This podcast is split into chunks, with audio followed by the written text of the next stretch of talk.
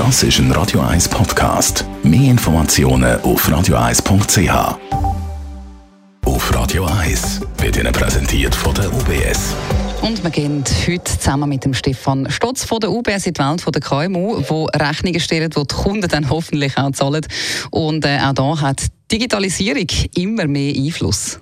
Ich glaube, ein grosser Trend, den wir beobachten können, und mir ist letztens gegangen, als ich das Portemonnaie aufgemacht habe, da habe ich gedacht, leck, die Nötchen habe ich auch schon lange drin. Wir brauchen immer weniger Bargeld. Und ich glaube, ja, wie mir geht es auch vielen von Ihnen so, ähm, dass wir ausgewichen sind, insbesondere vielleicht beschleunigt in den letzten 15 Monaten auf bargeldloses Zahlen. Mhm. Und heute möchten wir gerne mal aus der Perspektive eigentlich vom KMU schauen. Ähm, was gibt es denn für Alternativen, und zwar einfache Alternativen zu Cash? Und da gibt es ja verschiedene. Eins äh, davon ist SumUp. Das ist äh, eher das Unbekannteste im Moment noch, oder? Es gibt drei spannende Hilfsmittel, die wir anschauen. Das erste ist SAMAP. SAMAP ist eigentlich nichts anderes als ein Kreditkarte- oder Debitkartenterminal. Mhm. Nur ist es nicht so eine riesige Kiste, sondern eigentlich ganz ein kleines Kästchen, das man kann mit Bluetooth koppeln kann. Und durch das hat man recht eine flexible Lösung. Einerseits, wenn man ein festes ähm, Geschäft hat, wo irgendwo einen Laden hat und etwas verkauft, kann aber auch recht spannend sein, zum Beispiel, ja, wenn Sie regelmäßig an einen Markt gehen und etwas verkaufen oder im Pop-up-Bereich etwas machen, finde ich, ist das sehr eine flexible Lösung. Das heißt, Sie können, egal wo Sie sind, wenn Sie Telefon haben und Empfang von Ihren Kunden quasi Geld entgegennehmen auf Debitkarte oder Kreditkarte, ähm, kostet gewisse Gebühr. Ähm, das ist ähm, sicher so, nützt aber schon, dass man eigentlich sehr flexibel ist im Inkasso. Was ist dann die zweite Möglichkeit?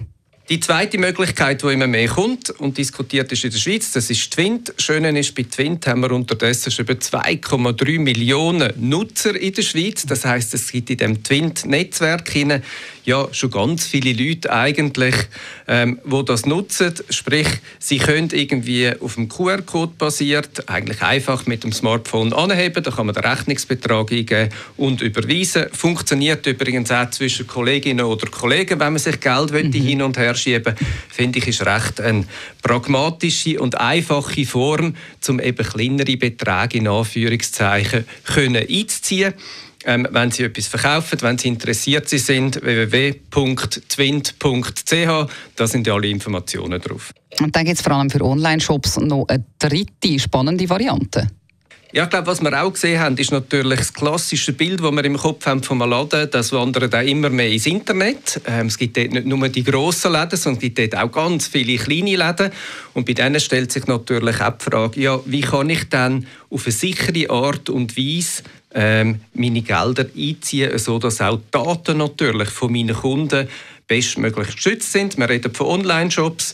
Typische Zahlungen sind basiert auf vielleicht Visa, Masterkarten und Twint. Und da gibt es E-Commerce Easy für Online-Shops. Das ist ein Angebot äh, von der UBS. Ähm, ich finde das sehr praktisch. Es erlaubt nämlich einerseits, dass man die genannten Zahlungsmittel gut nutzen kann. Es ist aber natürlich auch ein Safer Pay Zahlungssystem und das funktioniert mit der bewährten 3D Zahlungsautorisierung. Das heißt, Sie können die Daten eingeben, Sie müssen aber nachher eigentlich im Rahmen von Ihrer Mobile Banking App wirklich nochmal freigeben, dass die Zahlung geht.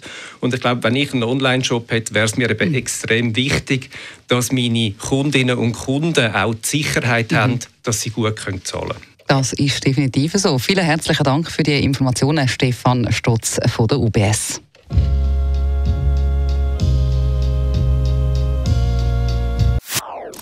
Das ist ein Radio 1 Podcast. Mehr Informationen auf radio1.ch.